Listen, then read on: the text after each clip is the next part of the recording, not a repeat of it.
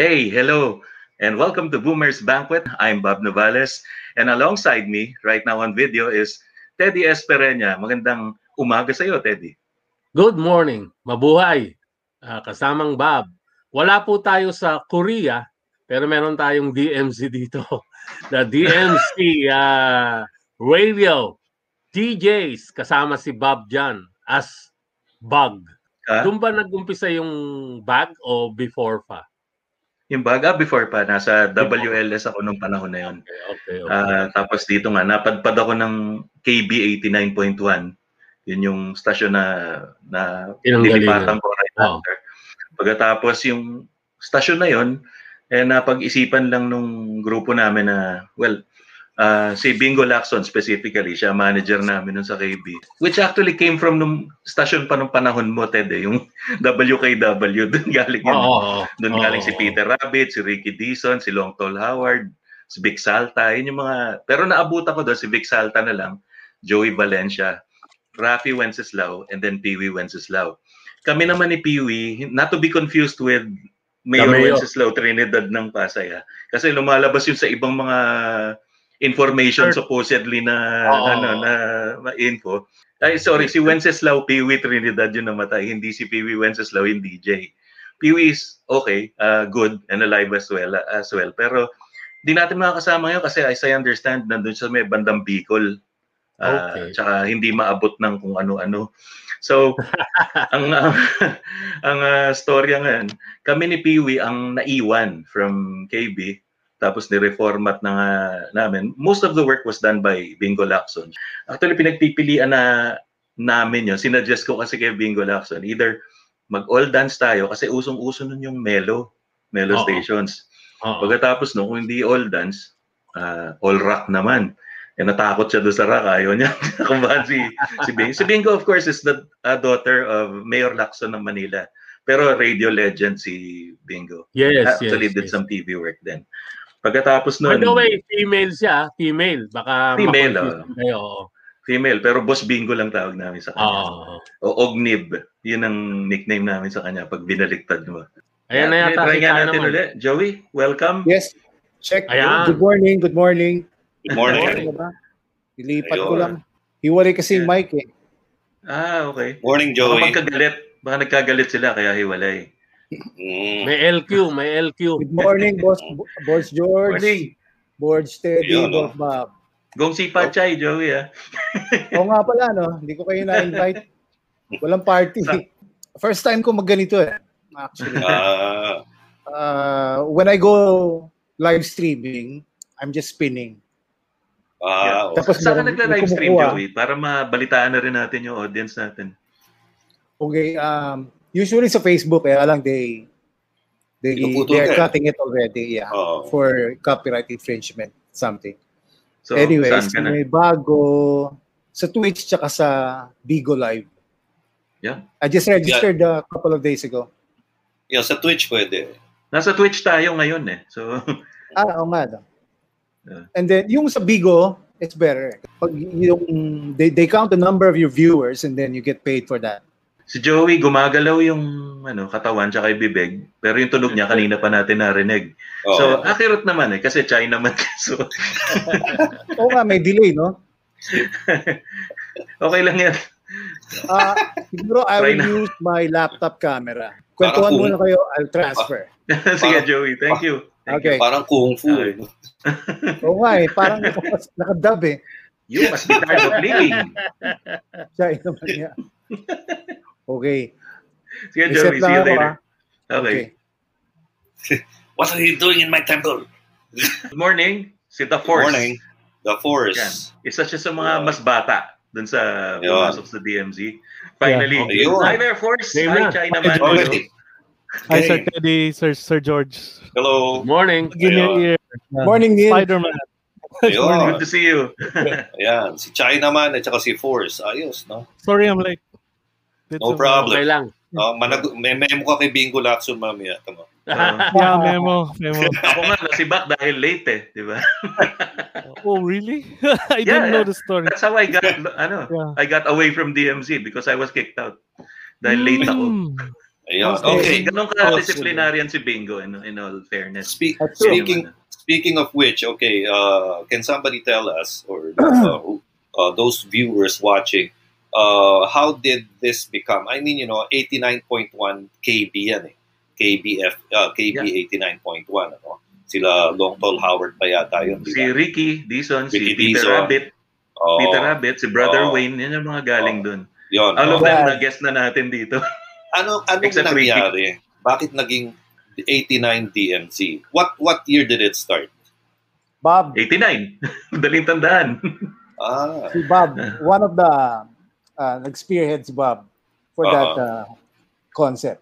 Well, Joey is part of that kasi kami nga yung founding batch, no?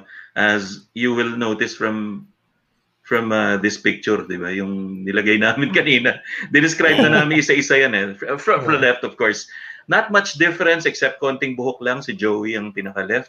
Si Chinaman. And then after him is Peewee. Tapos si Francis Magalona who I worked with in Loveliness. Tapos nahila namin ni Bingo to work with us sa DMC. Andy Santillan, the unbeatable. Yan yung... nga. don't you know? Kasunod. Mga don't you know? Ako yung anino Yeah. dun sa likod, tapos yung maputi, si Roger Thatcher. Kinuha niya lahat ng Ah. ilaw eh, walang tinira sa akin. So, Ayun pala yung Roger Thatcher. oh yeah, si Kanina- The Shadow. Kan- kanina nga tinatanong ko, hindi ba yan yung pumatay kay Nida Blanca? Iba pala yun. So, Strunk yun, si Rod Strunk. si Rod. Kamukha lang. sorry. Joey, 32 years ago? 31? Oh, 32. Yeah. Yeah, Oh, wait, yung, yung DMC. oo. Biro mo. But I- Yung I picture na enjoyed yun, it's 32 I years. enjoyed every single day of it. Na- Was was that your first uh, radio station, China, uh, Joey? The first and only. The first and First only. and only. Okay. Right. All right. So, Uh, um, I like- gave a talk in your school, right? In Notre Dame. Yeah. Was Um, Meron kaming orientation program actually sa Notre Dame. Itong senior years ko. And then, among the courses, medyo interested ako dun sa broadcasting. And then, uh, George and uh, Danny R. Danny R was there for for the talk. And andun ako sa harap. I'm really interested. Kasi parang walang math kasi yun eh. Alam ko eh. So, siguro dito ako. Hindi pa siya marunong magbilang ng pera noon. Eh. Sabi ko, walang math to dito ako. And then I slowly learned about it. So sabi ko, dito ako talaga. So I took up communication arts, UST. Pareho kami Bad. ng course. Teddy. si Teddy Pero- ako, tsaka ikaw. Pero magkakaibang batch. Oo. Yes. Siya pinakabata sa atin. Obvious naman, ano, Teddy? Si Neil, um, mas bata yan sa akin. Ah, oo. Mm. Mas bata sa akin. Neil, So, you came uh, in mga ano, mga 80? Ah, sorry, mga 91 or 92? Mga ganun. Yeah, I I I joined um I think that was 91 91. because um Rolly was the one who took over your slot when you left. Uh may he rest in peace together with Francis. yeah, si Rolly Manlapas, yung Barker ng Ah, UAP. oo. Harry Nolan. Yeah. Yeah. Si Si Harry Nolan, yan. si Rudy Manlapas. Siya na ba kagad? Di ba? Rolly, I think Rolly. dumaan pa kay Bumblebee muna or something bago si Jelly Bean. After, After, Ah. yeah. after, After. Oh no, it was Bumble first. And then Oh, it was Bumble Rolly. muna. Tapos si Rolly. correct. Manuel D Yeah. and then Rolly Manlapas. Rolly So was after- the replacement, no? Yeah, was the replacement Bumble. of um, Bumblebee because he was like, uh, yeah, the same case with you, I guess. Bug. Late. So- Correct. Ganun ka strict to si Bingo and I I actually It's, respect Bingo for that. Eh. Yung, Tardiness Hindi yung, yung, yung issue dun eh. Sa yung mga nawala, no? oh. Bumble, it was really the earlier toughest, sa- the toughest slot sign on. yeah, yung sign but on. but, but, I, but I was I was proud to hold to hold the fort for like ten years. Yeah, so ah, um, 10 years ka. Yeah, for for ninety one, I I think un, until two thousand one, I was I was the sign on guy. Well, except on Tuesdays, cause a day of nothing. So, yeah. But So, you, you have to be you have to be proud of the of the fact that you you were the sign on guy. Prime time yun eh. No? Yeah, Well, yeah, yeah. It was a means- privilege. ko, George. I was I was Mm. surprised. I was surprised when when Boss Bingo asked me to do sign on. I was like, "What?" Because usually when you join, you they they she puts you on sign off para to test the waters, you know, how to Where it So- will damage the station too much. Sa Yeah. yeah, yeah. So, um, well, I think she found out that I was too noisy, and I was, I was talking too much and for sign on. So, sabi niya, I think mas pwede ka sa umaga kasi panggising ka talaga masyado ka madaldal. Correct. Yeah, good. yeah, so so that that's where she put me. So yeah, I was I was honored to be to be to be in prime time, just like with Joey, and yeah, so it was ten years, and like what Joey said, we enjoyed Grabe, no? Ten every years. single minute of it till the last second. Uh, did you go to any other radio station before and after 89? well, actually, yes, I did. After um after eighty nine DMZ, I, I went to Star FM for um Oh, okay. yeah, I went to Bombo for I think Bombo. uh, that was one year only. I was Rico Martin for a while, and then I went to um Power. Yeah, I went to Power um 108. It was um it was a station back in Tagaytay Yes, that's where right. we, Oh, we are like a spillover. We were heard in Manila. It's an R and B hip hop station in in Tagaytay, and um, yeah, I was I was with them for like I think two years, and then after that I, went straight to Singapore. Singapore. Um, I also did radio in Singapore for Power ninety eight. Yeah, so yeah, I, I was like fifteen years in Singapore. Um, doing radio, teaching mass comm in Singapore Poly, and uh. You, you taught at Singapore Poly? Yeah, I did. I did taught mass Mhm. communication in Singapore Poly, and and at night I do gigs in the clubs there. So it was like three jobs Nice jobs. because they gave Well- they, they gave me PR, so I might as well you know make the most out of it. Speaking of Anyway. radio jobs naman uh, after DMZ, um, medyo, I don't want to talk about it kasi pa, bag, baka magka-issue pa, no? Um, I was Y- called, Yun, ang- yun ang masarap ng dito sa Boomers Banquet. If you have a lot of I was, I was given a Spice it up, Joey. Spice it up. from a rival station. Uh-huh. From a, A rival station? station? of a rival. A I rival, don't want to say it. Okay, Yeah. so it was arranged. I went there. I talked to this, uh, I think the program manager. Mhm.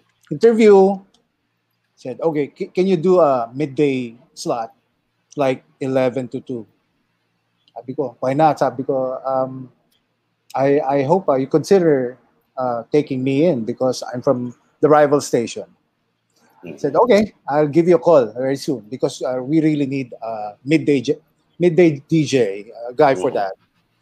And then a couple of days after I was give I received a call from him and said, pare, may trouble ka ba kay ganitong DJ? Sabi ko, wala naman. Why? Professionally none or per- personally none. Binabara ka, iniipit ka ng gusto eh. And he's uh, endorsing his dogs. okay, sabi ko, uh, if that is the case, naka, naka, naka-base siya dyan. So, he might, you might as well forget about uh, what we talked about. So, hindi na tuloy.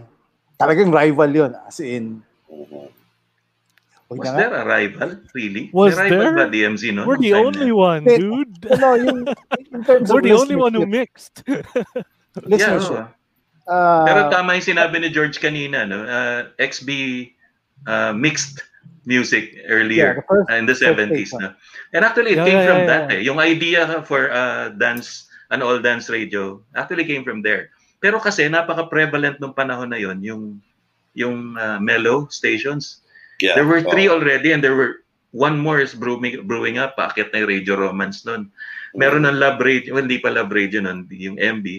Of course, yung uh, Mellow MB. Tats. Melo Tats at saka meron pa isa yung yung uh, which escapes me. Tapos may Melo Rock pa yung yung WRK. Yeah. So ang lalambot. Uh, Manila was ano, so DWFM. yung feel mo. MRS pa nila. Uh, well, Emma, hindi, well, medyo. oo.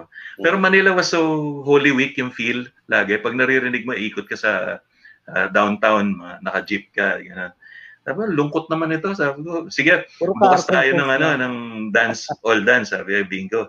So kinol naman niya kasi natakot siya eh. We will go all dance, all rock, o all ano yung whatever, yung mga ganun sabi niya. Dance na lang kasi mas sakay ko 'yun sabi niya. So anyway, anyway, we we started recruiting people at saka ayan na. Um, so what happened then was Todos Los Santos, sabi ko, magandang gauge yan kung paano mag-uumpisa yung music mo. Kung kakagating ka ng mga tao sa sementeryo, which was uso pa nun. Pupunta No pa yung mga tao sa sementeryo at nagpapatugtog. So, monitoring that, nagpatugtog kami ng test broadcast lang. Hindi pa kami umiere nun, pero patugtog lang. Um, And then there was okay, just the November siren. 1, no? Sa Yeah. pedicab, lahat. Lahat, puro DMZ, sabi ko, sa North Cemetery ba? Okay to, encouraging to. And we started broadcast, I think, November 4, Joey, uh, nung time na yun. So yun, uh, yun na, the rest is history. Tapos kung ano-ano nang tumatakbo sa utak namin, we had, as Joey would say, meron na siyang, uh, na, siya ang gumawa nito, siya nakaisip nito, yung mobile circuit. Sabi ko, yung mga mobile disco, ano, immobilize natin, yung mobile, immobilize natin. Gulat kami, no, nag-call lang kami for about a week or two na punta kayo sa studio ng Channel 13, Studio A yata or Studio 1 or 2. Ah, tapos, i-band natin, tapos mag-organize tayo. Sila Joey at sila Roger ang nag-call. Pagkita ko, puno yung studio. time na yun. Mean, that's encouraging. So, ang dami pala mga tao doon na talagang may interest sa pag-mix, sa pag-spin, at saka setting up their own businesses as mobiles. Ang ang ganda, ang ganda ng ano, very encouraging. Joey, where'd you learn how to spin, uh, to mix? Um, high school days. High school, Um, meron kaming mobile. Uh, actually, hindi ako yung DJ for for that uh, time. But looking at the real DJ for for our group, sabi ko, kaya ko to eh. Lagi na lang akong nasa background. Sabi ko, gusto ko naman sa frontline. So, I borrowed the set for a week. And then, yun na. Nung nagkaroon ulit ng setup, during dinner time, they told me, Joey, patugtog ka lang ng dinner music. Lumapit yung ano eh, yung may part ng host eh. Can you play dance music already? Sabi ko, they were getting bored. Sabi ko, I'll just call the DJ. Sabi sa akin, hindi ba ikaw yung DJ? Ikaw yung nandiyan eh. Sabi ko, sige po. So I played music. Ito na ang sayawan. And then the gang came in, what are you doing? Sabi ko, I'm, I'm bringing the party up. Sabi ko, okay naman ah. Sabi ko, sige kayo na, i-take over. Sabi ko, next time, akin na to. So, yan. It started from there. Fate na, destiny. How about you, Neil? Ganon din ba ang umpisa mo? Uh, was it No. by chance no. na nahili ka mag-mix o ano? No, actually, um, I was a production assistant of the station. I was I was there to answer the phones and uh, help in production with the um, contest to get contestants. So you you know before when we get the sa landline, the Mhm. contestants to join the the contests and to get the pabate Yan. to write it down in the paper. Love lines and electric dedications party. Yes. Yeah, I was I was I was the tambay first. I, I actually want to take this opportunity to thank uh, Ruel Orokay. He's known as DJ the Boy. He was my classmate uh, in high school, and he saw my my my envelope that has um, an 89 DMZ sticker, which I got from a friend. And then he said, "What You're listening to that station? That station is cool. So you know you you actually know where it is." I was like, and then he said, uh, san, taga saan ka ba? Sabi ko, taga Fairview ako. Mala, uh, ako rin eh, taga Jordan Plains lang ako. So, you want to go to the station? I mean, that exact radio station. Sabi ko, ba't saan ba to? Sabi, Tandansora lang. So I was like, oh, cool, cool. Sige, punta tayo. And, you know, he had a car. So, nag-hitch ako sa kanya. Tapos, dinala niya ako sa station. And I remember it was Andy on board. And he's good friend with, with good friends with Andy. So, pinakilala niya ako kay Unbeatable. It was it was really DJ the boy who brought me to 89 DMC. And then at that time, I think katatapos lang ng meeting nila Joey, sabi nila kailangan nila ng PA. And I think the stars were aligned and I was there. And then Bingo was like saying, Oh, maybe we could get that guy just to answer the phone. You know how to speak English? So I was like, Okay, um, yeah, I'm a bit. so, okay. So sabi niya, Oh, sige, ikaw na lang. I give you this. And parang allowance para just to answer the phone. So that was my access access to the station. While they were mixing, I was just like at the side of the turntable looking at them how they do it. Yeah, how they do it. And I sometimes remember si that, Joe- yeah, see Joey, he was like dude, meron namang upuan. Kanina ka pa nakatayo dyan. Inoorasan kita. Isang oras ka nang nakatayo dyan. Looking at me mixing. I was like, ah, I'm really into this thing. I really want to learn. And yeah, pwede ka naman umupuan dyan. And remember yung upuan natin sa mga guest, yung bench doon? Stool. Yeah, yeah. so yeah, sabi umupo ka naman. Kaya sabi ko, hindi ko napansin na isang oras na pala ako nag-observe. So I was like, uh, Andy was mixing. I was looking at it. Tapos Chewy was mixing. Remember the the DJ of Francis Magalona? Yeah, assistant ko yun eh, si Chewy. Yeah, si Chewy. Oh yeah, by the way, he said hi. He said he's at work and uh, yeah, he really want to join but he's at work. But anyway. Yeah. Yeah, he said hi also. Si Kim. And um, after ng shift ko, there was a production booth that has an identical it's an identical booth that has turntables also. So minsan pag si Joey na naka-board, I was I was like um Joey, pahiram naman itong dalawang plaka na to. Nakita ko kasi kanina minix mo. Tapos tignan ko lang kung kaya kong gawin sa likod. That's true. So that's I, true. I I started Ito I yan. started practicing at the back and I I tried to learn as much as I can. Minsan papasok sila, ah wala kabayo, kabayo. Wala pa, wala pa. so yeah, I I was just like really determined to learn it. And uh yeah, I didn't come from any mobile or whatever. But um yeah, just watching these guys, my idols. So yeah, I just learned how to do it. It's just it, like like what they say, it's like a Jedi thing. If you really know how to split your brain to listen to the monitor and the headphones, you can basically know how to mix. But that's the hardest part, I guess. It's splitting your brain. And then nung sinabi na ni Joey, ba marunong ka na. Okay na, pwede na. Okay na yung mga pasok mo ah. Nalaman na. ni, nalaman ni Bingo. Nung nalaman ni Boss Bingo, Rolly left. Jellybean left to, Mhm. mm, I think, manage a station in Cebu or something. I don't know uh, how, Mhm. I don't know why he left. So when he left, so the sign-on slot was open and then boss, punta ka sa office ko pagkatapos ng shift mo. So I was like, pagdating ko sa office ni boss, um, okay, did you know that um, Rolly just left the station? I was like, what? He really did it? I, I didn't think he was serious. Yeah, actually he did. Um, you want to take over his place? I heard you know. Uh, I I heard from the jocks that you know how to mix already, and I I know you can talk now. So maybe you can do it. You want to do it? I was like frozen. I was like, what the hell did he just say? I was just offered a ZJ spot. I was like, um, can you think about it in three seconds? Because hindi ko talaga to inaalok kahit sino. I might change my mind. I was like, okay, yes, yes, yes, yes, yes. Even though I was like really scared, but I it was a chance of a lifetime. And knowing Bingo, it was yeah, she she was she wasn't really kidding.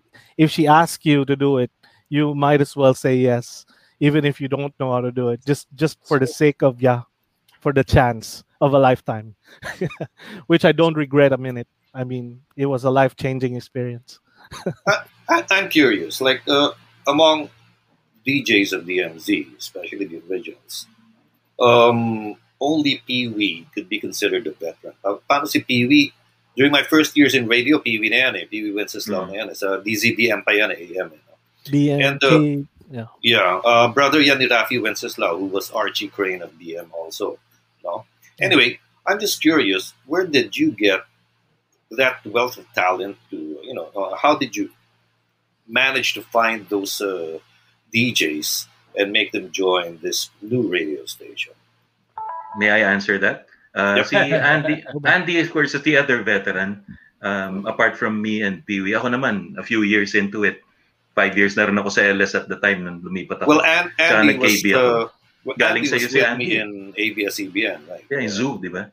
Hmm. Yes, as Dave Ryan, tapos he was with WRK, uh, I think, Mm. briefly. Tapos nag-apply siya. So, yun yung pending ni Bingo eh. Sinabi niya sa akin, "Ano tingin mo rito? Ah, hindi ko pa nakakilala eh. Basta alam ko lang, nagtatrabaho siya doon sa kabila noon. Ah, so, and then, we were, actually, kasi iniisip namin noon, we're not going to talk much kasi magpapatugtog kami na magpapatugtog. So, we're getting better mixers. Pero nagulat na lang kami na when Andy showed up, inaral niya eh. Tsaka marunong siya magdugtong ng kanta eh.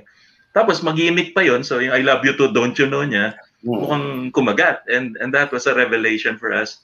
So naging, if your boyfriend, yung mga gano'n, yung mga singit-singit niya. He was into production. Tapos ginamit na naming voice of the station siya. We shipped him over to Jerry Studio, si Jeremiah, yung ad farm. Hmm. Doon ginawa yung mga jingles namin eh, sa ad farm. Tapos si Andy yung Ad voice. Farm tapos was for the, already there when we Yeah. started. Yeah, it was a long time Yung mga ago. jingles ng DMZ, Ad Farm lahat yun. Si, Oh. Jer- si Jerry gumawa nun. So, Jer- ayan, si the Andy was junior. voice. Yeah, oh, Question. Jeremiah. Question to the two of you. Chinaman, what do you do now? Live off your Um, riches and stuff? Aside from um, being my, my beautiful self, I'm just waiting. I I do side jobs related to uh, my field. What's your Mga- field? This, um, DJing, pa rin. hosting, mga private events, and then uh, online gaming. Online, di ba? Pati And gaming, then we have, ah yeah, gaming also. And then a little food business, uh, online selling. What about you, Neil? Uh, what do you do nowadays? Oh, um, after coming back um from Singapore, that was like 2016. I um immediately joined Ouch, but um he has um audio and lights rental company. Yeah. Yeah, Yeah, I joined RSL after uh, Singapore. I went back 2016. And then when he found out that, uh, yeah, nandito ka na pala, hindi mo sinasabi, yeah, kailangan ko ng katulong tao rito. hindi mo kaya itong mag-isa. So, yeah, I joined him and, uh, well, uh, we were affected by the um with the co- by the COVID and everything. So because bawal lang mass gathering, so medyo isang taon kaming layoff and uh, yeah we were just waiting for this thing to end and you know Yeah. we can't yeah we we're just we just want to go back to the normal things that we were busy doing live events and corporate events and everything so yeah At least still events now are allowed. Ako naiiyak Yeah. yeah. Yeah, kahapon. awesome. Yung clubbing Yeah. scene hindi nababanggit. Yung yeah club, no? Clubbing. yes clubbing Well, last week, Joey, we had uh, Louis Ismael and uh, a few others, sila Boy at Season. Kasi clubs yung, ano eh, yung Okay. focus namin. Uh, yung mga Mm. disco lords. Mm. Uh, sila Wapsi Zamora kasama namin last week. And yun ang Disco ano nila Kids. ngayon. Uh, yeah well, they're, uh, getting by. Oh, yun yun eh. Ang hirap, mahirap. Wala sa listahan pa hanggang ngayon. Si Jesse Gonzalez nga, uh, gumagawa na ng mga bilyaran. Eh. Oh, si Jesse. Oo. hindi na hindi na mga uh, disco eh, bilyaran ang tinitira niya ngayon. Speaking speaking of Jesse Gonzalez, Yeah. um, let me take this opportunity. Uh, he was one of the guys that gave me a real nice exposure into the DJing uh, industry. I mean clubbing. Mm. He, Yeah. he gave me a break and nagtuloy-tuloy na. So, Yeah. thank you, Jesse We Gonzalez. also Yeah, had him last week Yeah. and I think he... uh, thank you He's a sir very- Jesse He's a very generous person. no? Yung uh, uh, one thing kasi no, he came he came from he was he was a cashier at Intercon. Yeah, he was a cashier. Intercon. Where else? and Where else? uh, at where else disco. And uh, parang ikaw, uh, China, uh, Neil, no? Uh, ikaw, pinapanood mo si Chinaman. Siya, eh, kahero, pag walang masyadong bayaran, nandun siya sa DJ's booth, which was directly above the kahero. Eh. No? Yeah. Until natuto. And then, ayun, Yeah. rest is history. He started, well, I, I got him in XB.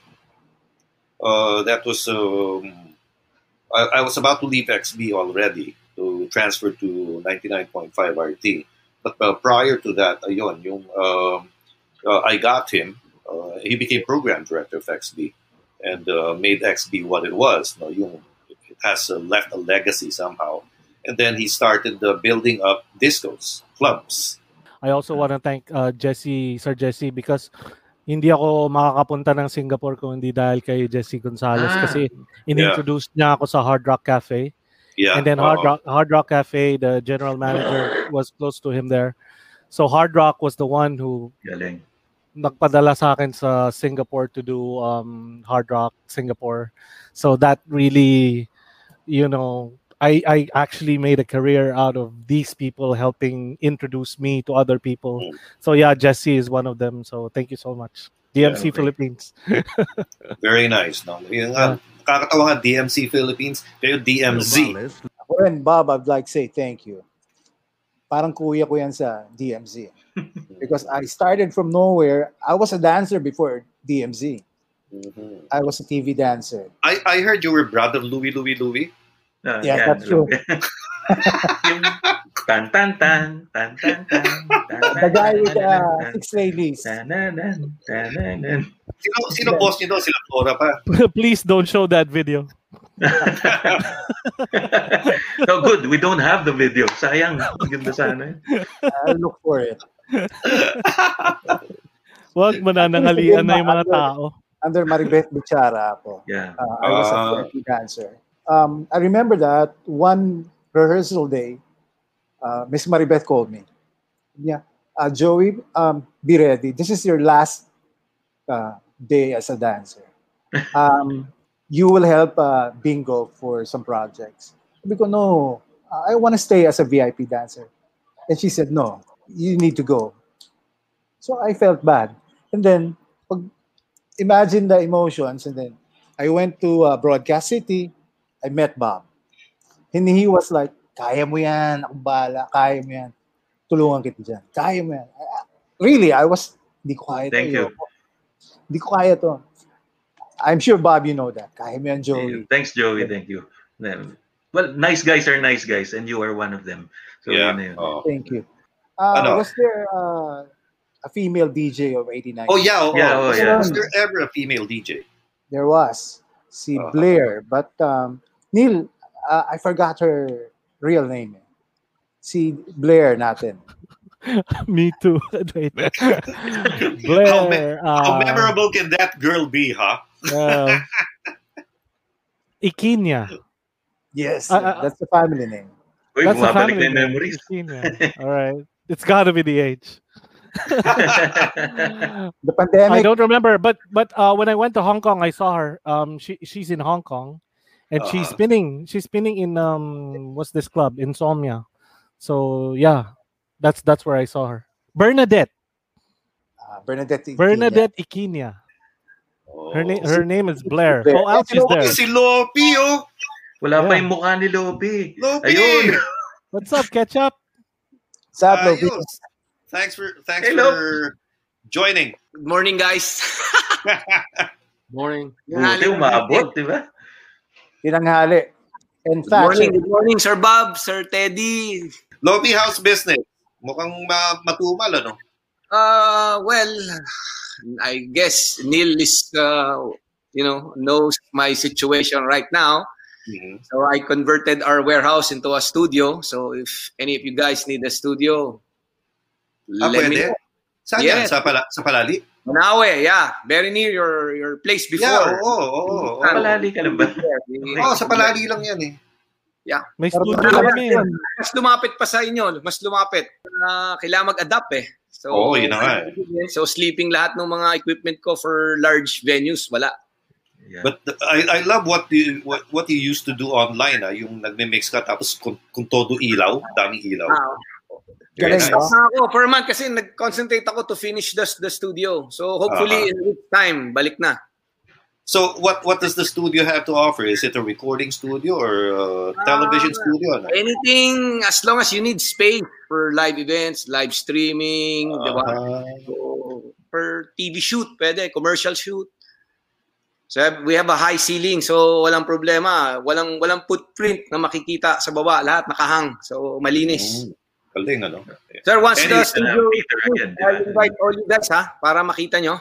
Sige, uh, are you there all all day or what? Paano? Yeah, right now, yes. Yes. Nung sinabi niya Santa Catalina, Santa Catalina, bandang Banawe, Sogo nandun eh. Yeah, Yeah, yeah. exacto. Yun ang ano. Nag-ocular, Yung ba yung underground basement parking? yun yung Grabe, grabe parking to, vertical eh.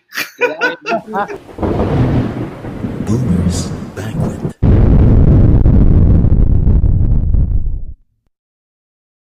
Here's a song of social concern performed by the Rainmakers. Distansya, amigo, ganyan ngayon tayo Nang di tayo mahawa, o di makahawa Shot.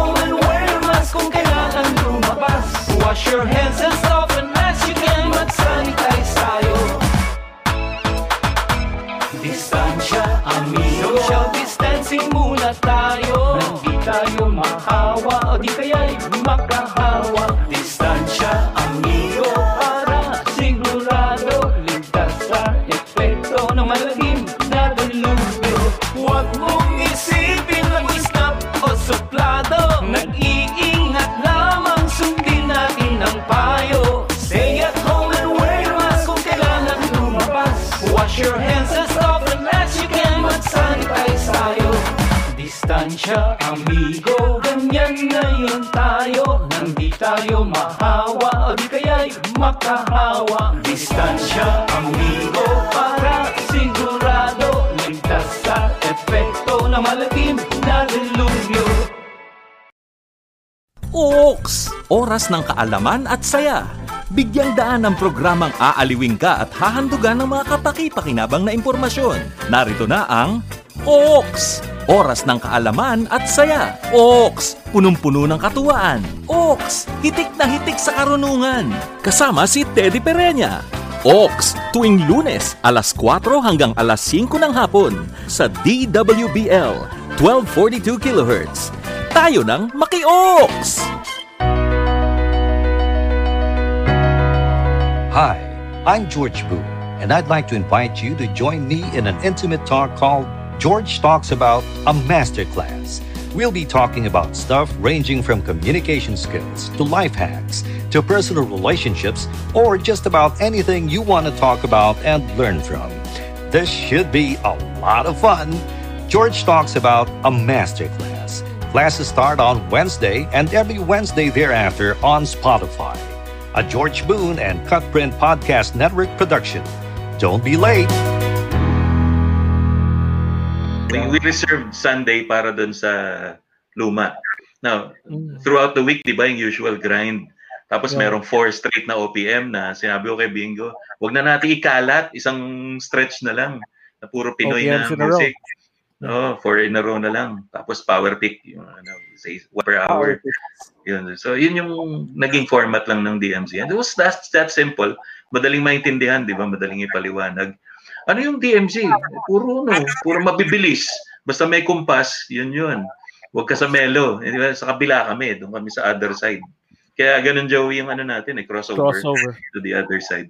Bago So, kinuha ng crossover yung pangalan. Ko, dance, eh, sobrang wide ng dance music ng, ng mga classics eh. Kaya kanya-kanya kaming segment. Yes. Uh, Lopi late uh, on the latter part, Lopi was handling New Wave yata o Andy. Andy was handling the New Wave show. Wave 180 yata yan eh. Sila Neil kayo yung yung Rock in core- Manila. Ako Yun, na Rock in Manila. ballroom eh. Binigay No, sa akin. yours was um China Express. China Express muna and then later on Yan. to strictly ballroom. Kasi uso yung ballroom nun eh. Yeah, Sunday Yeah. Gold was first used in WKW 600. In Yeah, pero 70s. gold dance naman yun sa amin eh. As in Oh. magkadikit. It, it sounds like an idea from Jerry, but it is. Yun yung mukhang, Mm. yung pag-title nun, mukhang si Jerry yung gumawa eh. Yeah, uh, So- that that's yun ang pagkakaintindi ko eh. Maybe the name he's like interested in who who got the name. So, it's Sunday Gold Dance. Ganda ng plug nun, yung si Andy yung boses. Uh, Yeah. In Metro Manila's Dance Music Zone, the seventh day is golden. Tapos eh na, pasok na. Mas spring affair ni Donna Summer. Ano yan? S- Script ni, Jet, ni Jerry. yan. Script. Oo, ah, script ni Jerry yan. Halos lahat script ni Jerry. Galing, di ba? May tanong tayo from James. Uh, how was the late Jelly Bean as a DJ? He was very friendly. Yeah. Totoo yun. Very One of the jolly. nicest guys you can meet, si Rolly. Rolly Manlapas, by the way, who did UAAP and uh, a few others. Kasama ko siya sa MBA on those long road tours. Uh, matagal kami magkasama ron sa MBA. But of course, Harry Right. Nolan days, kilala na natin siya. And aside from DMZ naman, kasama ko lagi si Rory sa inuman. O yun. Yep. At ikaw ang pinagbabayad niya, di ba? Yun. Kaya parang okay na yun. Oh, Yeah, I remember when we had a drinking session with um, Rolly, with another friend. We had so much to drink na nung naglabasan na ng pera, kulang. As in, iniwan namin yung relo ng kaibigan para lang makaalis kami. Ano ba, mag-uugas mo tayo ng pinggan dito? Iniwan namin yung relo ng kaibigan. I mean, Rolly was like ordering and ordering and ordering and ordering. Na, Akala namin malaki ang ilalabas pagdating ng labasan na, what the hell? Kulang. Nakaya. I was a student then, so, I mean, grabe. Iniwan namin yung relo ng kaibigan. Ganon siya katodo. Ganon siya Pero katodo. bumalik naman kayo para tubusin yung relo. Hindi Yeah, yeah, yeah, yeah. Binayaran no. That was the drinking days of Rolly, pero yeah, it was fun.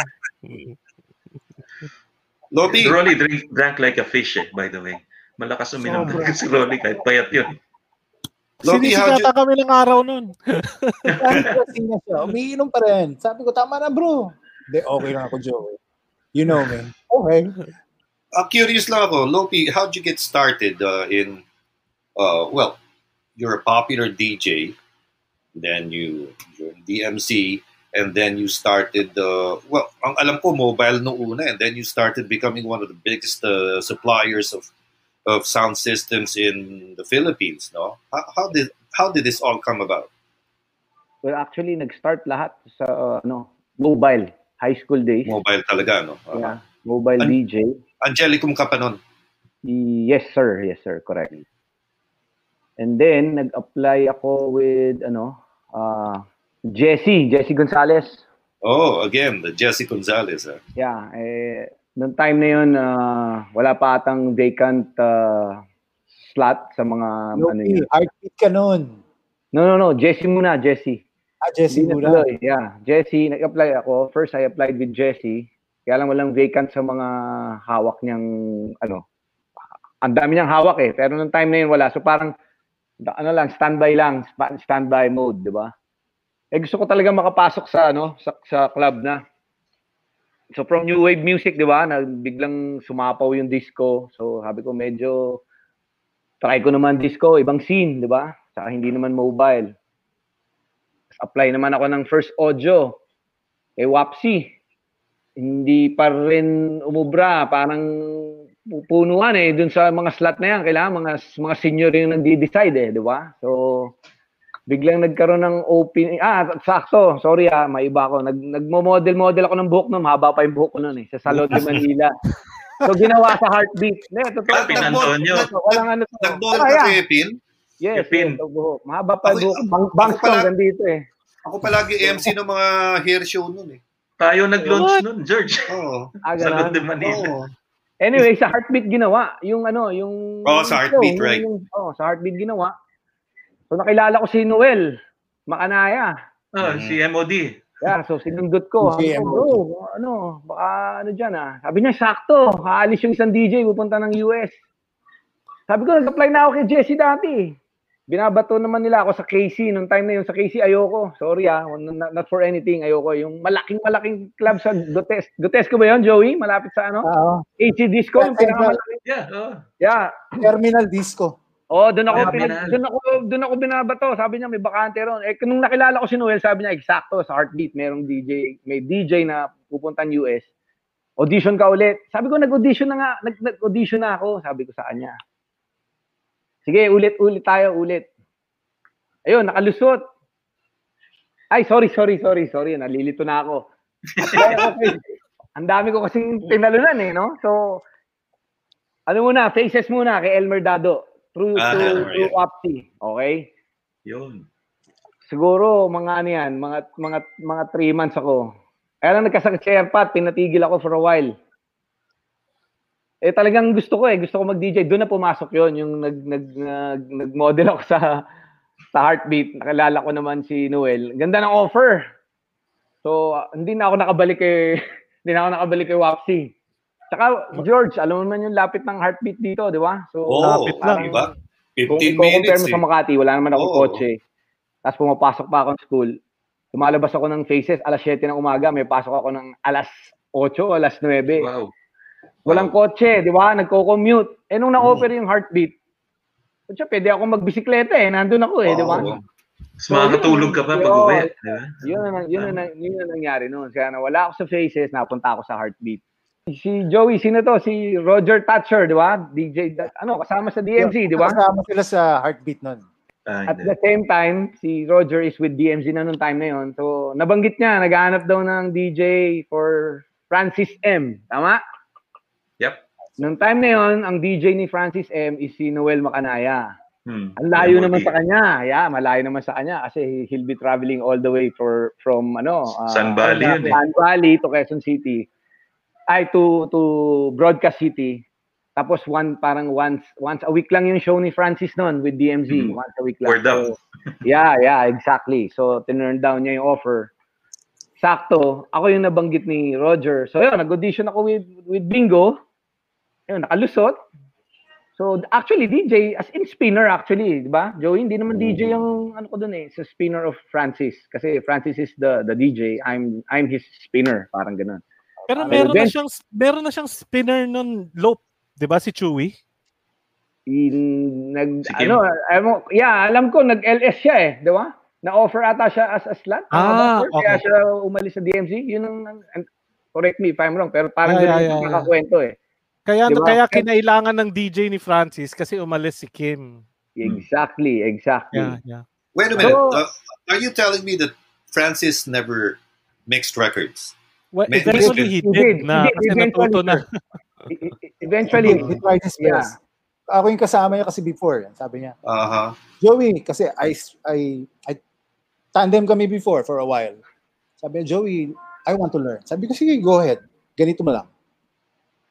Pag medyo mali na, fade out ko lang yung isa. Sabi ko, ganyan lang. Pwede na yan. You talk naman eh. So, before the mistake happens, open the mic. So, Yeah, splice it up. Diba? Salitaan. Yes, exactly. Ayun, so eventually, ah nagkaroon naman ng vacancy na naman with uh, DMC. Ayun, nabigyan naman ako ng sarili kong ng slot, Slot na. na.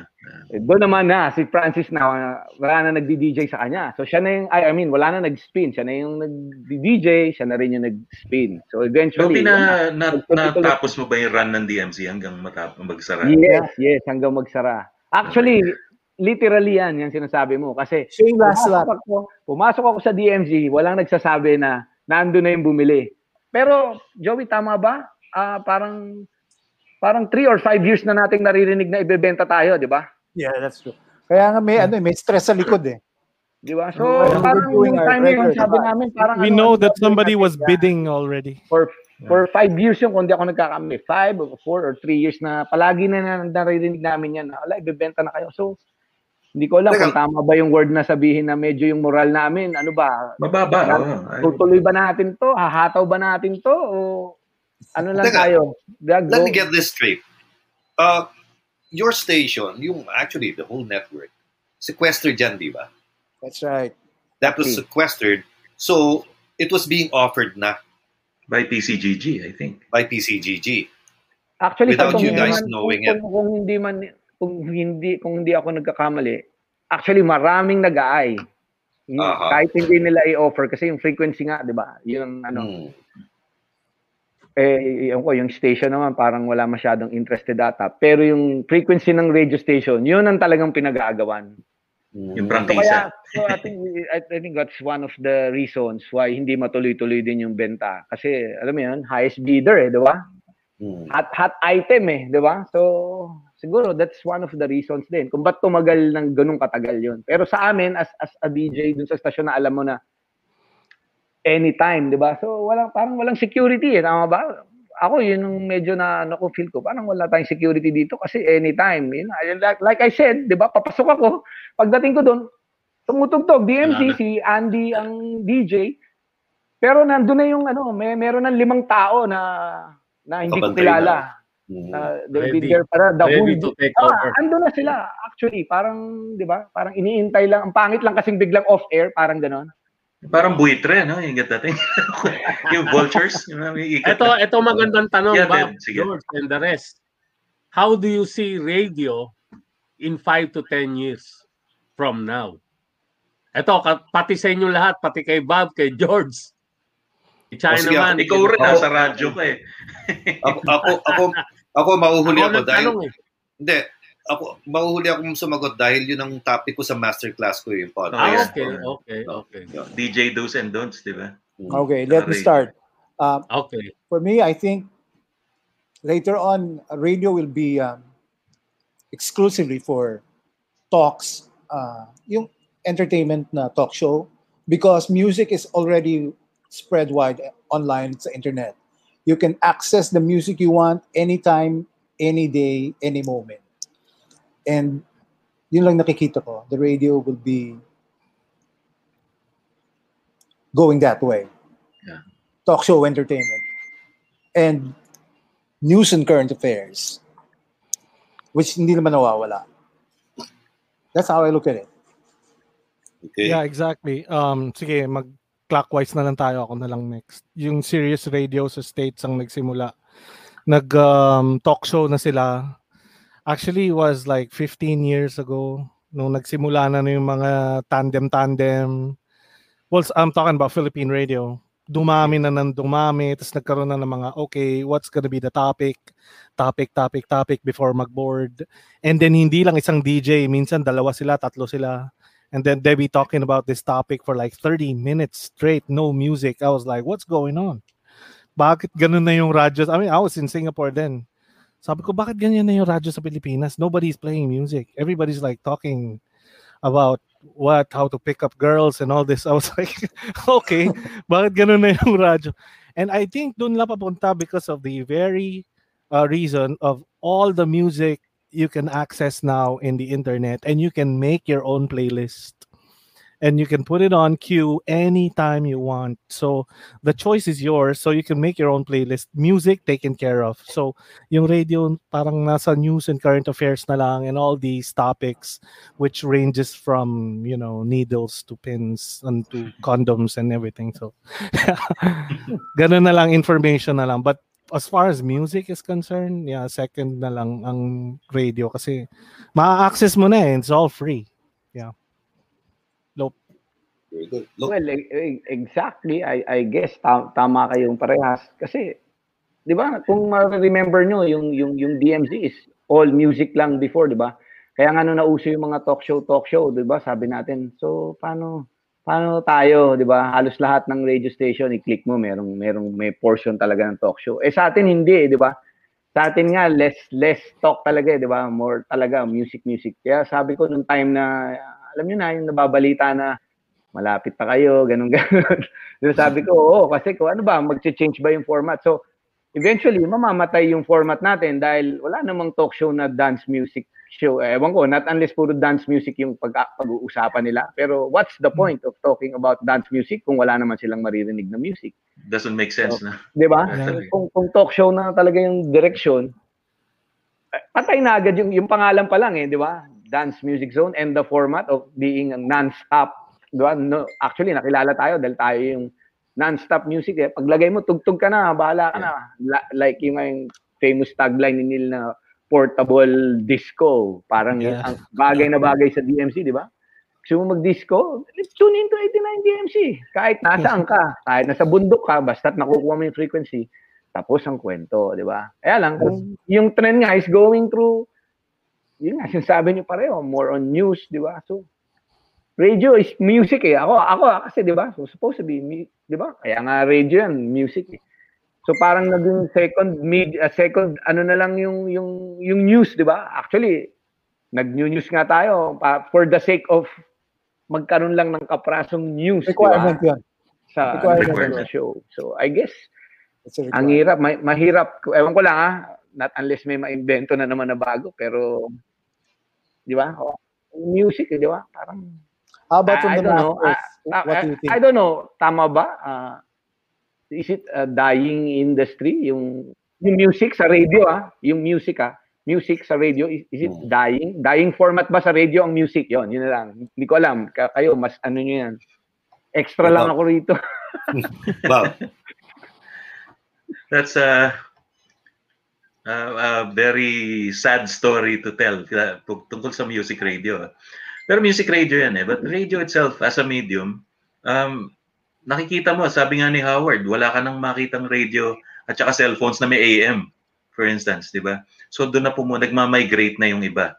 That, uh, that's actually how it felt back then nung, ano eh, nung pumapasok na sa FM yung mga music stations, umaalis na sa AM. So ngayon na nalilipat na uli. But actually, Yeah, the good thing And the there is the- dramas. Nagkakaroon Diba? ng drama yung Nagkakaroon FM. ng drama, I was like, eh. what? AM yan, di ba? Oh, for a full 30 minutes, maririnig mo yung drama na may scoring ng konti. With Yeah. lesser with lesser talent though. so, malayo yung drama Ano dati nila, ano, eh, rin. nila, yung mga magagaling sa drama dati. Dumarating na ba tayo sa... sila Judy Gamboa, mga ganun. Bumabalik na ba sa full circle, di ba? Nag-start ng AM drama, di ba? Tama ba? Yeah. Oo. Drama, Well, nagkaroon ng konting like, background music, umusog lang ng sila. mo yung, parang umusog lang. Parang lilipat naman tayo sa ibang medium. The music is on online mostly. And I guess yung audience natin na kids mostly, that dati, uh, sinusundan lang naman sila nung iba eh. So yung mga bata na nakikinig, they have ways to listen to you. Kung gusto ka nilang pakinggan, hahanapin ka nila. Uh, so that's how you become, uh, I guess, effective and influential pagka ikaw hinanap ka. So how do you get yourself, make yourself known? Hindi na pwede yung dati na kailangan malakas yung tunog mo para marinig ka ng lahat. Hindi na ganun eh. Kailangan hanapin ka nila. So that's how kids find you. And that's how kids make you popular. But then the concept of radio being something na which would serve uh, an audience, nandiyan pa rin yan. Yung medium lang ang magbabago. Ayun So ang dapat, opinion. dapat Googleable ka. Yeah, Tama Googable. ba? Googleable. Pwede rin Googleable. Ako, I, I have a slightly different view from Sige, you guys, you know. Uh, we're falling into the Spotify trap kasi. No? Uh, yung ang paradigm shift kasi nag Spotify, no? Tayo naman, ay, may Spotify na, hindi na natin kaya yan. Paano non-stop music? Uh, I think uh, Neil and uh, Lopi said this very, very clearly. A lot of people like non-stop music. A lot of people like mixed music. Walang ganun sa Spotify eh. Di ba? Playlist lang. Walang ganun na Spotify eh. Playlist lang eh. Problem is, we don't think that way. What if we thought that way? Ang problema sa atin, we don't even think of creating a need anymore.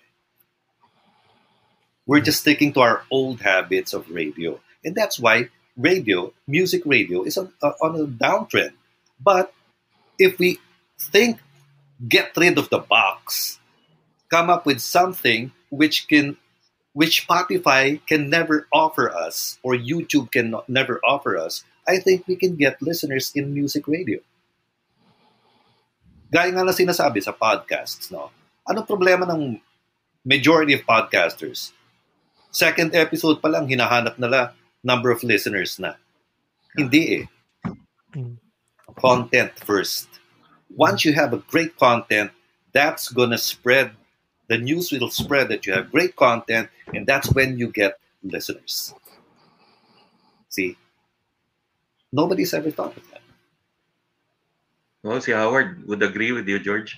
So, ayan, ako, ako I do. Um, you have to create something eh, para magkaroon ka ng, ng desire yung tao to listen to you. Di ba? And Why I'd are like you to think there? na, I'd like to think na yung ginawa natin, well, us, uh, sabihin ko ng tayo sa DMZ, ginawa natin 32 years ago and carried on for years after that was something that was unique enough for people to listen to. It was, in fact, it was acknowledged by WTM and WKC nung nag-guest natin sila ah, na competition na kayo nung lumitaw yung DMZ. Kasi nga, nakakaagaw na ng, ano eh, ng tenga ng tao. And, well, as a result, advertisers would come in. Pumapasok naman sila eh. So, naging kompetensya pa rin tayo and, and it worked somehow. Kasi nga, we were different. Yun yung ano nun eh. So, if you can offer something different now for this generation, I think uh, hinog ang 89 DMZ to offer Oh. something now. Hinog na hinog. Kasi there's no one doing that. Walang gumagawa eh. Yeah, Walang yun yun. gumagawa. And I'm pretty sure a lot of people want non-stop dance music. Now, for memory's sake, Lopi, anong huling-huling kanta na tinugtog mo bago dumating yung mga buitre? Yan ang tanong ni Aaron Santos. Actually, pagdating ko nandun na sila, ang naka-onboard is si Unbeatable. The last song, I think, was his song. Actually, ang, Andy ang mas, song. mas nakakapikon dun yung, ay, nakakapikon. Excuse my, ano. I mean, si Andy, imagine mo, nagbo-board siya for three hours, tapos meron, Uh, may Meron naka looking mo- over his shoulder. Ganun. yeah, put yourself kay Andy, e- exact, ah, naka-board ka tapos meron limang tao nakatayo doon. Parang, di ba? Kaya, So Neil, what was pwedeng- his song? Anong kanta siya niya? pwedeng mag ano. Actually, Wave 118 program niya during that time. Ah, so luma, luma. Neil, Yeah. what was it? Anong anong tingin mo? Yung tinugtog ni Andy last. I think it was last thing on my mind by Arthur. Ayun yung Baker. kay ano, um, Yeah. mga ano, and I leave this world behind. Yung pa rin tinutugtog niya nun. Yeah, the signature song of Andy. Yeah. Ah, I think he started the show and ended the show with that. He always does that, right, Joey? Yeah, that's yeah. it. Ah, Yeah. Sa akin But naman, he was- ah, yeah. yeah, emotional yun sa akin. emotional. Yeah, medyo pinili ko. This is going to be my last show for 89 DMZ. Wait, When wait, I wait, wait. Inabot ka pa, Joey? The day before, alam ko eh, meron akong... alam Oh, naman, okay, the day before. ay Boss Bingo eh. Because I, I believe ako, me, ako lang at saka anytime si today Andy. or tomorrow, something like that. So I prepared myself emotionally. Pumunta ako sa, I did my slot. And then sabi ko, I, I'm sitting on that song and I played that song from, forgot the artist name. Thank you, my love. Ah, thank you. Ah, yun, yun. Ah, Kay Lupi yun Thank eh. Yeah, Lopi. I played that on my last song. And I simply said, thank you and goodbye. Siguro Wala si pwede Lupi. natin gawin dun sa ano eh, sa studio ni Lo. Gawa tayo ng programa dyan. Oh, huwag ka lang Lagay maningil. muna, lagay muna natin sa internet and then one, once it uh, picks up, lagay sa radyo. Di ba? Wow. No, ulitin Diba? ko, hinog eh. Tingin ko, it's it's ripe for for going out there and You know, building a new audience. the opportunity is there. A lot of the young bloods are doing it online and, you know, Mm. they need a platform for their But they need talents to be- direction too. to be seen direction. and eh. to be heard and The trouble is you you can't really get um, enough direction pag pagkukuhanan mo lang are your friends. 'Di ba? Yung, yung dapat ikalat mo and you have to come up with something really original and really different para magkaroon ng desire nga sa'yo. Yun yung hinahanap ko eh. Um, which I think is there. Pagka ano mo naman, all it takes is a lot of focus. Uh, wag makinig sa basta-basta. You know, direction lang. Kunin mo lang yung, And, ano, you know, yung, in, kung ano yung dapat mo. in business, in corporate parlance, it's called the blue ocean strategy. No? Ano yung blue ocean strategy? Think of something which hasn't been tapped before. And that's where you go. Like DMZ. You you adapted the blue An ocean strategy. No? Hmm. Why? Walang gumagawa nun eh, yung non-stop mixes eh. So, di Oh, like isipin mo George, si si Peewee pag mimixin mo hindi marunong nga yun eh. eh. Ah. Diba? Ako, hindi naman ako magaling. So, nag-aral lang talaga kami. Ito yung magaling, si Joey lang, di ba? Hmm. Siya lang, and he, actually been, been going around teaching us kung paano magdugtong-dugtong ng mga plaka. So, that's where we started. And then we got the experts in. Ayan na yung mga nagsipasok na. Yung mga may desire na to to be better at saka show themselves. Show themselves to the world na, huy, magaling kami rito. Tapos, ayan na yung desire din ng mga tao sa labas, yung mga mobile at ano. Um, and then it works. Uh, pagka nakapasok ka talaga ng bagong idea, may hit and miss yan eh, di ba? Either hit ka or miss. I guess Yeah. we have a hit right here. Yeah. It's just waiting to be tapped. So, uh, you guys are still young. Ako, nasa twilight na ako. eh. But you guys are still young. Can you imagine what you could do, what you could still do? Think about it seriously. And do something about it. Don't, don't be caught in analysis paralysis. Di ba? Well, in isip ka na lang na isip. I'm sure Neil and Lopi, uh, we're keeping the, you know, dance music alive. Yeah, Saka keep the flame alive. uh, Keep Pag, the flame so, alive. kahit sa bahay, I, I spend an hour at least, you know, I go back with my, my songs. I, I entertain myself with the new songs that I get. I tried it.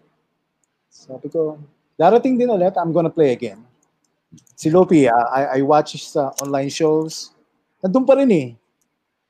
Masarap nga maghamon eh, no? Okay, mix tayo, walang serato ha. Yan. Okay. Plaka-plaka, mixer, ano lang. hanapin Walang mo yung break. Walang laptop. Oo. Oh. Walang laptop, walang serato. Di ba? Dalawang turntable o tatlong turntable at saka mixer. Ayos. Kaya-kaya ng Lopi, di ba? Kasi ginagawa nyo yun eh. Ginagawa nyo na dati pa yun. Ginagawa sa DMZ yun actually. Yung Ah, ano doon. 24-7. Hindi. Ginagawa. Records kami nun. CDs siguro mga 40% lang. Yun ang 60% vinyl records talaga. I'd, I'd love to I'd love to go back to some spinning also no? para you know. At saka masarap yung mga plaka dati ano eh kumakalas pa eh Lopin di ba? Hindi kasi computerized pa yung mga drum machine noon eh.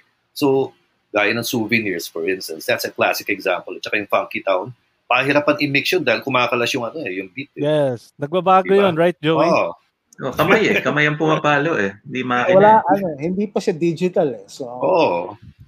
analog recording. So, may makinang nagre-record ng song via tape. Mm. So, nandun yung element of uh, yung metronome hindi nasusunod. Hahabol ka talaga. Oo, masisira ulo mo eh. Pag But nagkamali ka ng tulak, patay. Wala, ubos, di ba? Ubos yan. Digital Yeah. times, when you play sync, that's it. Sync na. Oo eh. No? No-brainer na Pag eh. pindot mo sync, Sabi ko nga. Okay, hindi, hindi. It, it is 12.01. We've gone over time. Last few words. Uh, let's start with Chinaman. Uh, ito idol ko. I mean, you know, I, I met him when he was still a high school student. Can you imagine? No? And uh, look at where he is now. Chinaman, parting words.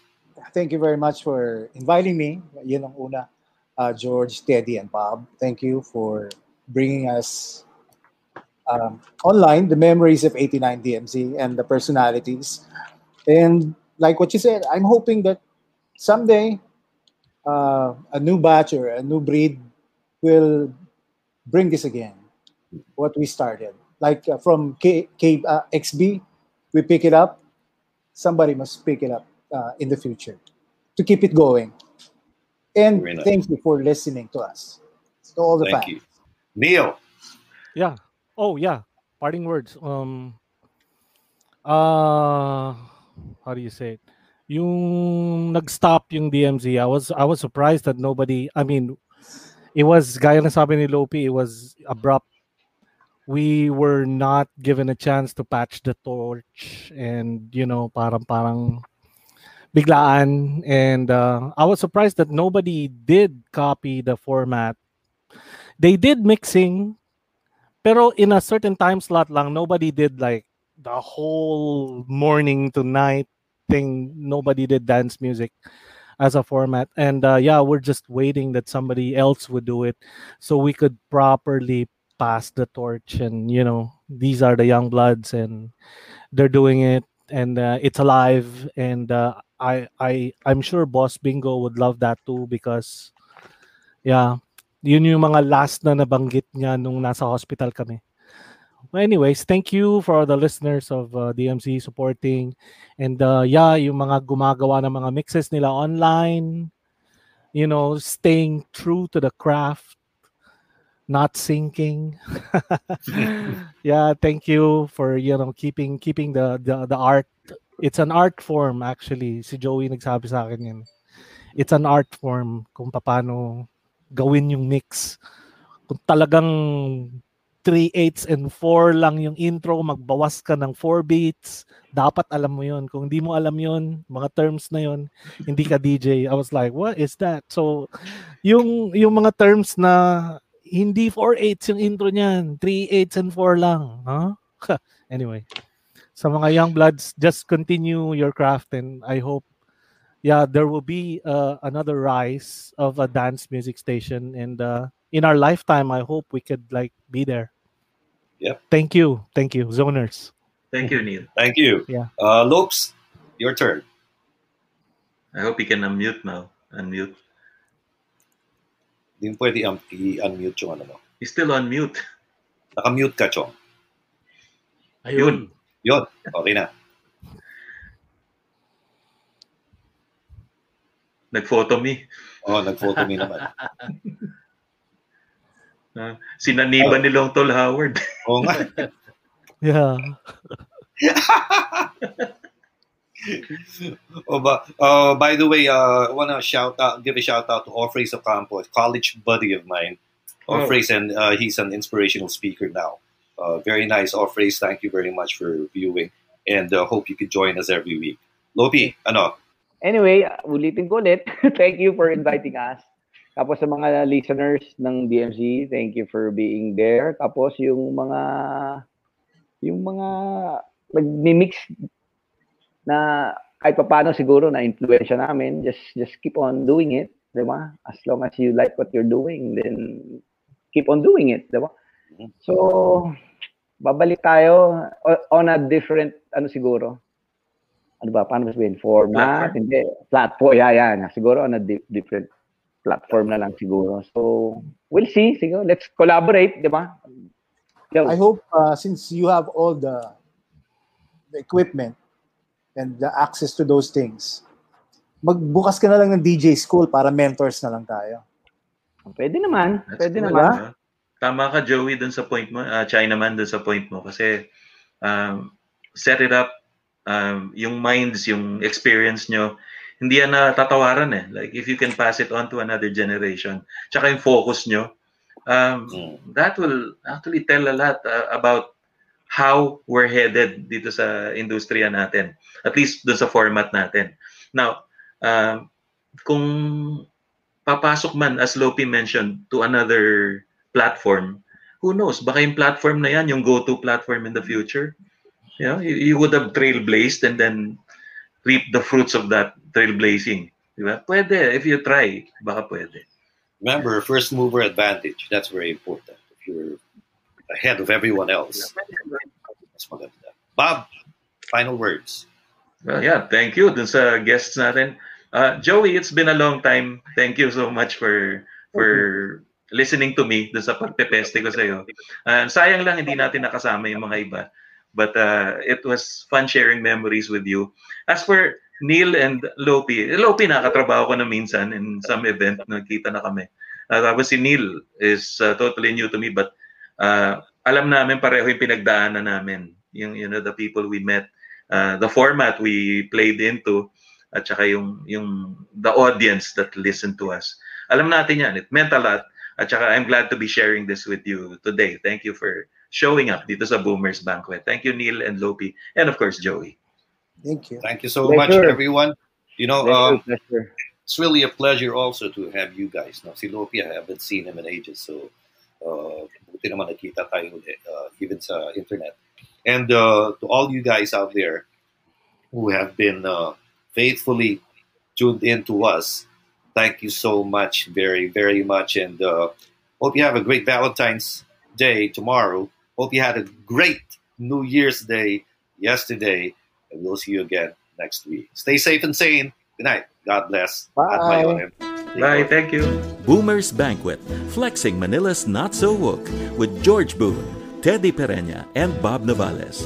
Be with us for our weekly Facebook Live interactive event Saturday mornings at 10 Philippine Standard Time. If you like what you hear, please press the like button on the Boomers Banquet Facebook page. Find all our episodes on YouTube by searching Boomers Banquet or listen to the downloadable podcast version on Spotify, Google Podcasts, Apple Podcasts, or wherever podcasts can be accessed. Help keep this show on the air by checking out our sponsors. This is a presentation of Dyslexic Thumb. Technical assistance by Beats by Dr. Trey.